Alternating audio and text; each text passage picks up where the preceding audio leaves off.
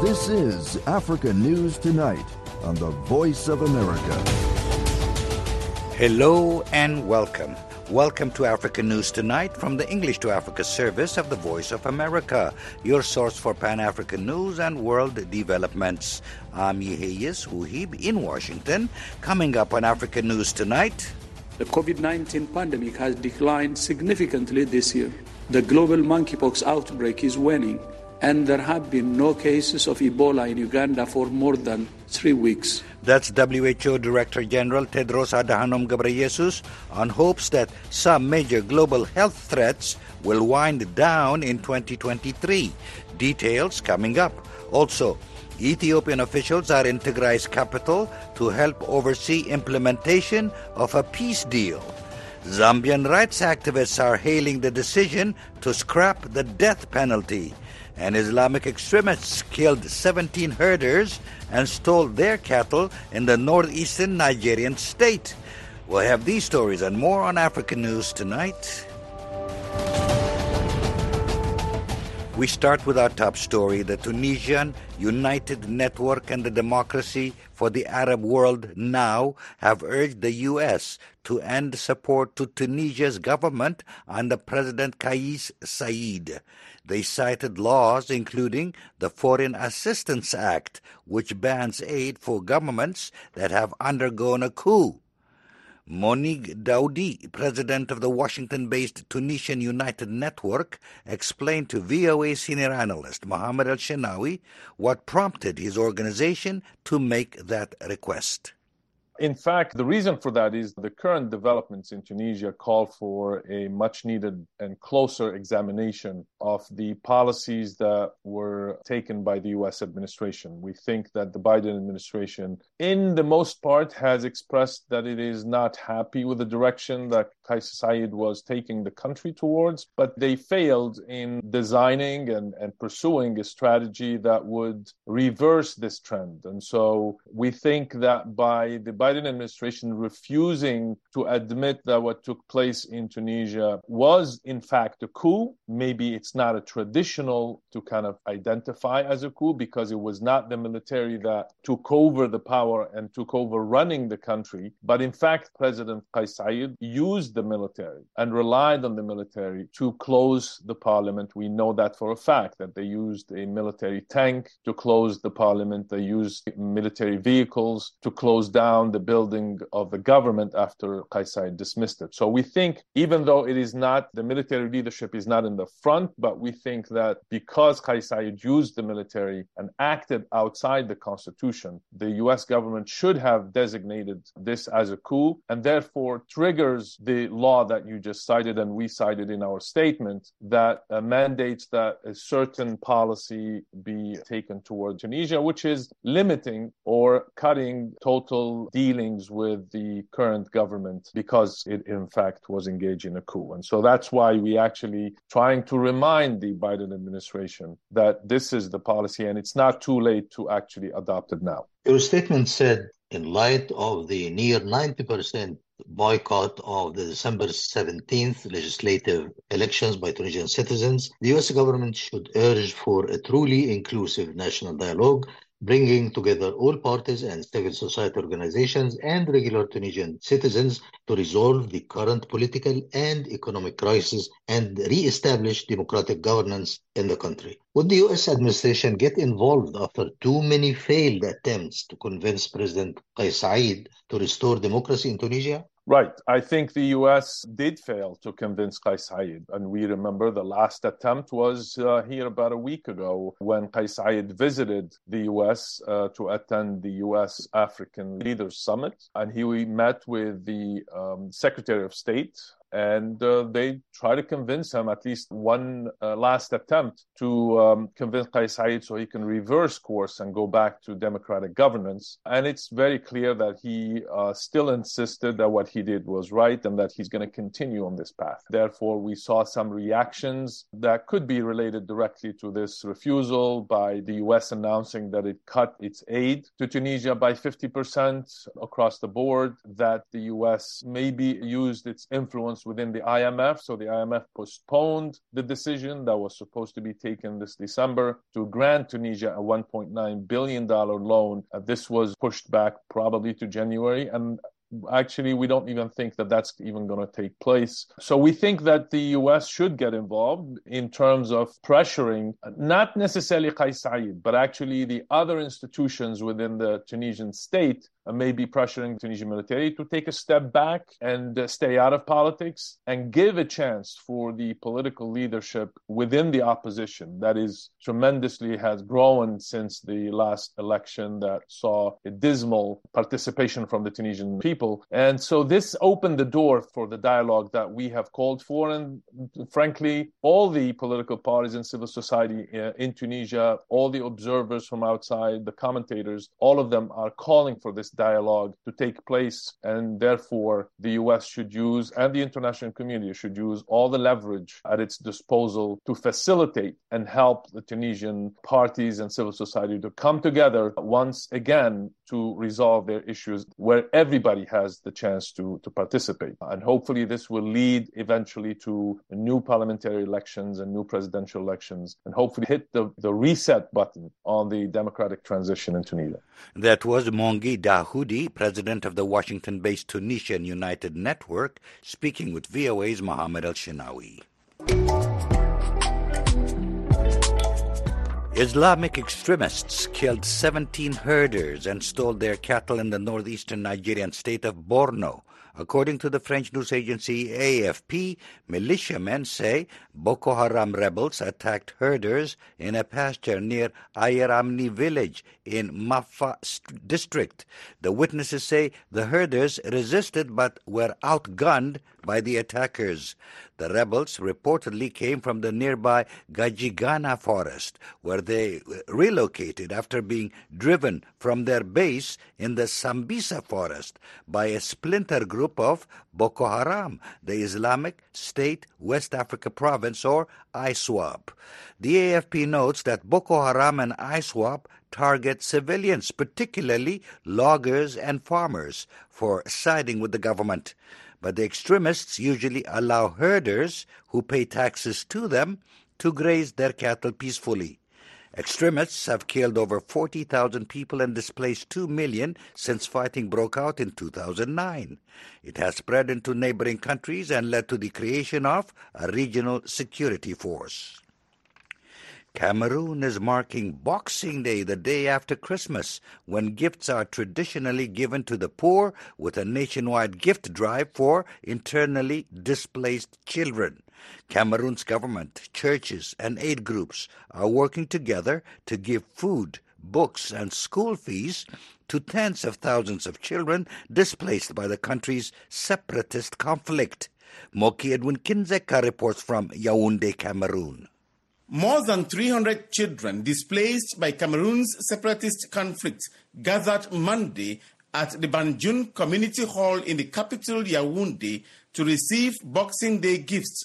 The day after Christmas is traditionally when people in Britain and Commonwealth countries like Cameroon give gifts to the poor.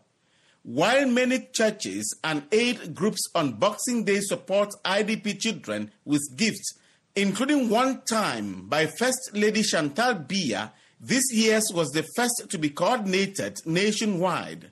17 year old Albert Ndip says the $50 he received from the City Council will help him register to sit the 2023 General Education exam. I'm very happy for the food, school fees, and dresses I've given to us, but I pray that the government should stop the fighting, the killing, and school should start back in my village so I can go back there and school. Ndip in 2018 fled the English speaking southwestern town of Menji after rebels torched their home and wounded his parents.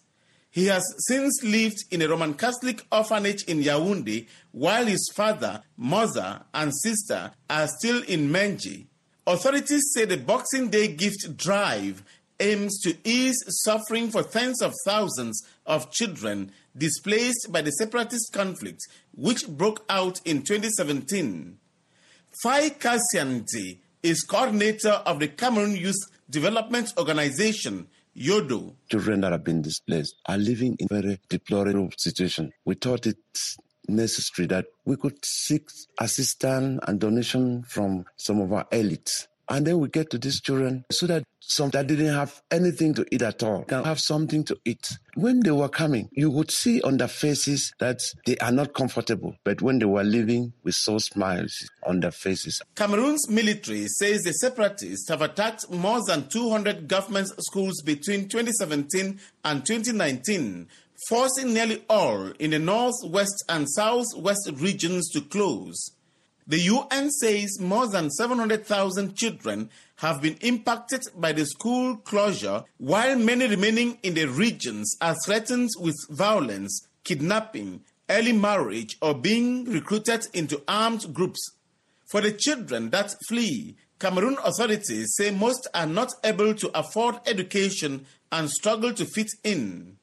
Wilfred Wambeng Dong is the highest government official in charge of basic education in Cameroon's northwest region. He spoke via messaging application from Bamenda, capital of the northwest region. The children in the northwest region had gone through very disturbing times due to insecurity. And once displaced, you bear with me, you already have some psychological instability. Some of the children found themselves in new environments and in new schools, and they had to grapple with the new environment and performance. That was much more trouble for the children. Cameroon's separatists launched their rebellion in 2017, seeking to break off the northwest and southwest regions where English is the majority language from the rest of Cameroon, where most speak French. The UN says more than 3,500 people have since been killed in the conflict and 750,000 displaced. Moki Edwin Kinzeka for VOA News, Yaoundé, Cameroon.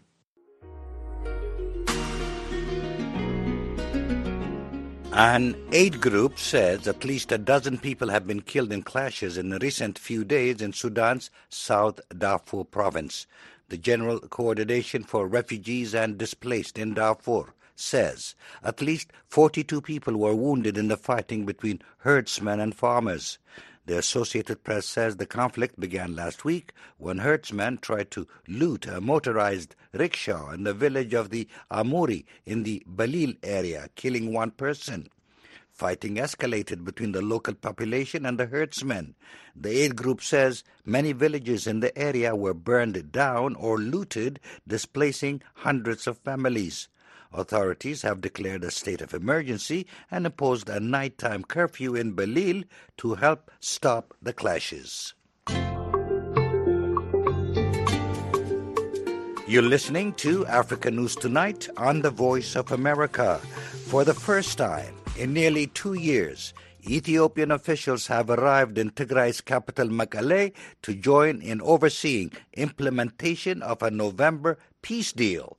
Mohammed Yusuf reports from VOA's Africa News Center in Nairobi, Kenya. The Speaker of Ethiopia's Parliament, Tegese Chafodulo, arrived in Tigray's capital Mekelle on Monday as leader of the first federal delegation to the region since war broke out in November 2020. The delegation, which state media says includes members of Ethiopia's National Dialogue Commission, are in Tigray to work on implementing an African Union brokered peace deal to end the deadly two-year conflict.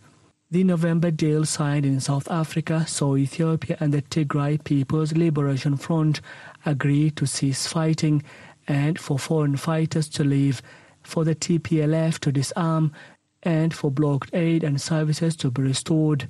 The visit will be seen as a sign that the peace deal is holding despite TPLF allegations and reports of continued killings, looting and rape by Amhara region militias and Eritrean forces. Eritrea and the regional militias were not party to the peace deal. Eritrea and Ethiopia have denied Asmara's involvement in Tigray, though last year Eritrea acknowledged its troops' presence and said they will be withdrawn. Mediators from Kenya and the African Union are also expected to visit Mekelle this week after Ethiopia and the TPLF agreed Thursday to a joint monitoring team. Ethiopia has gradually lifted a blockade on desperately needed food and medical aid to Tigray and restored some telecommunications. The two year conflict is estimated to have killed hundreds of thousands of people and displaced millions but information is hard to verify in Tigray, and Ethiopia has also blocked journalists from entering the region. Mohamed Yusuf for VOA News, Nairobi. Zambian rights activists are hailing the decision to scrap two colonial era laws, the death penalty and punishment for criticizing the country's leader. During his election campaign, President Hakainde Hichilema had promised to eradicate both laws. According to the French news agency AFP, human rights activist Brebner Changala said the decision was a huge milestone in the removal of colonial laws that do not fit in the democratic dispensation of the country. The executive director of the Center for Policy Dialogue, Caroline Katotwi, said Zambians would now be able to speak freely without fear of prosecution. Zambia also becomes the 25th country in sub Saharan Africa to abolish the death penalty.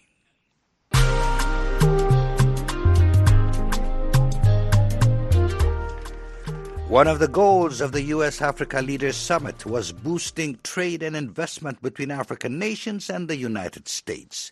VOA's Mariama Diallo spoke with Benedict Oramah, the president and chair of the African Export Import Bank, about the $500 million deal his bank signed with the U.S. Exim Bank during the recent summit.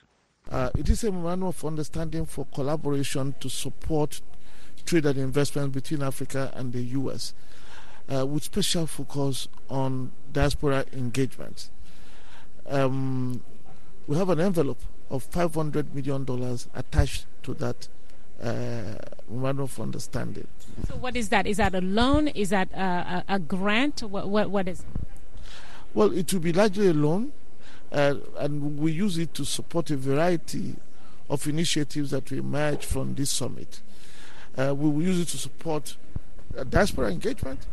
Uh, the work uh, we, Afrexim Bank, is doing uh, to promote diaspora, the creative industry, and also the work the US Exim and the US government, in fact, is doing uh, to um, engage the African diaspora in the US.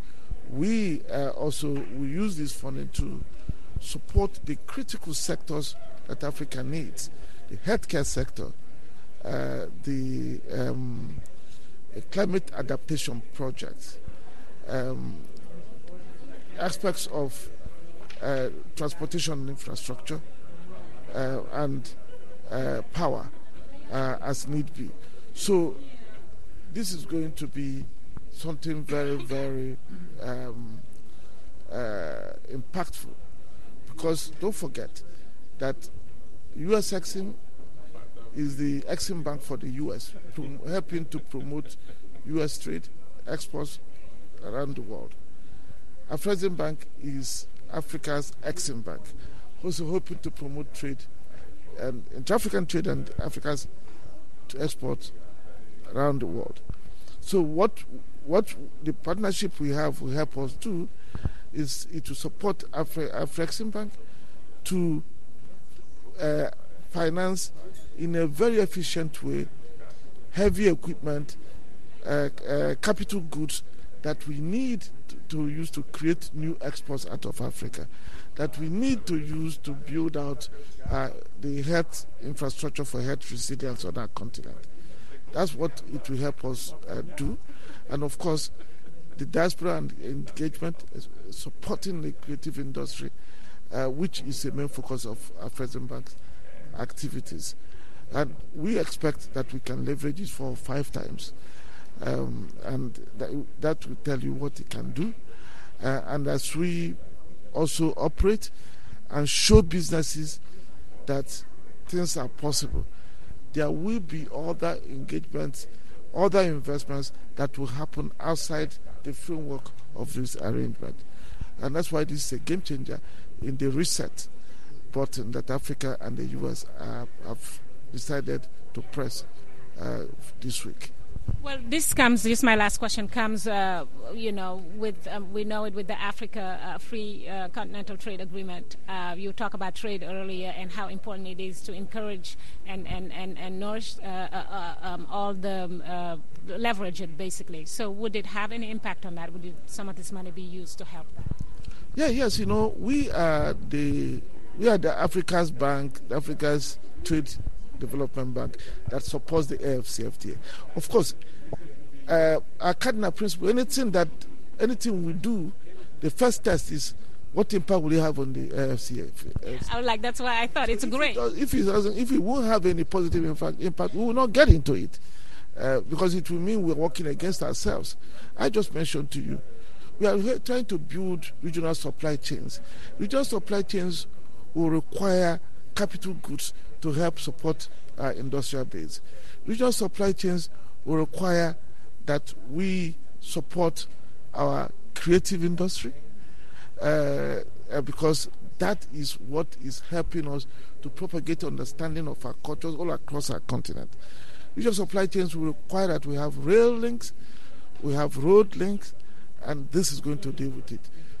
We need investors to come to Africa, but investors will not come if they look around and they say, well, if I fall ill, where will I go? I can only be taken abroad. Many will not come. Uh, and that is why we want to use this to support the projects we are doing. That was Benedict Oramah, the president and chair of the African Export Import Bank. He spoke with VOA's Mariama Diallo. In a review of global health in 2022, the head of the World Health Organization expressed optimism that many of this year's health emergencies would come to an end during the new year. Lisa Schlein reports from Geneva. WHO Director General Tedros Adhanom Ghebreyesus gave a grim assessment of the many health challenges and threats people around the world have faced this year. Topping the list was the COVID 19 pandemic, which has sickened and killed millions of people for a third year. He noted a global outbreak of monkeypox, now known as Mpox, an Ebola outbreak in Uganda, and cholera outbreaks in multiple countries as other health crises. He said these emergencies were compounded by wars in Ethiopia and Ukraine, as well as climate disasters, including drought and flooding in the Greater Horn of Africa and the Sahel, and flooding in Pakistan. And yet, as 2022 draws to a close, he said there were many reasons for hope. The COVID 19 pandemic has declined significantly this year. The global monkeypox outbreak is waning, and there have been no cases of Ebola in Uganda for more than three weeks. We're hopeful that each of these emergencies will be declared over at different points next year. While the pandemic is not over, Tedros said great progress has been made in containing its spread. He noted one year ago COVID 19 was killing 50,000 people a week. This now has dropped to fewer than 10,000 deaths a week. Despite this significant decline, he cautioned the virus is here to stay and people have to learn how to manage the disease. He urged vigilance, masking, social distancing, and above all else, vaccinating. Looking ahead to next year, he said WHO's focus will be on health promotion and disease prevention. Instead of focusing uh, on sick care like we do, we focus on health care meaning keeping people healthy. And we will do everything to make that happen. But for that to happen, we will also focus on pushing for universal health coverage, especially with a shift to primary health care as a foundation. The WHO chief cited emergency preparedness and response as another priority. With new virus strains emerging, he emphasized the importance of doing everything possible to prepare the world for future pandemics. Lisa Schlein for VOA News, Geneva. And that wraps up this edition of Africa News Tonight. Um, I'm Yehiyas Wuhib in Washington. For all the latest development on the continent 24 7, visit our website at voaafrica.com. On behalf of our producer, Mokbili Abaro, and our engineer, Cornelius Tanner, thanks for choosing the Voice of America.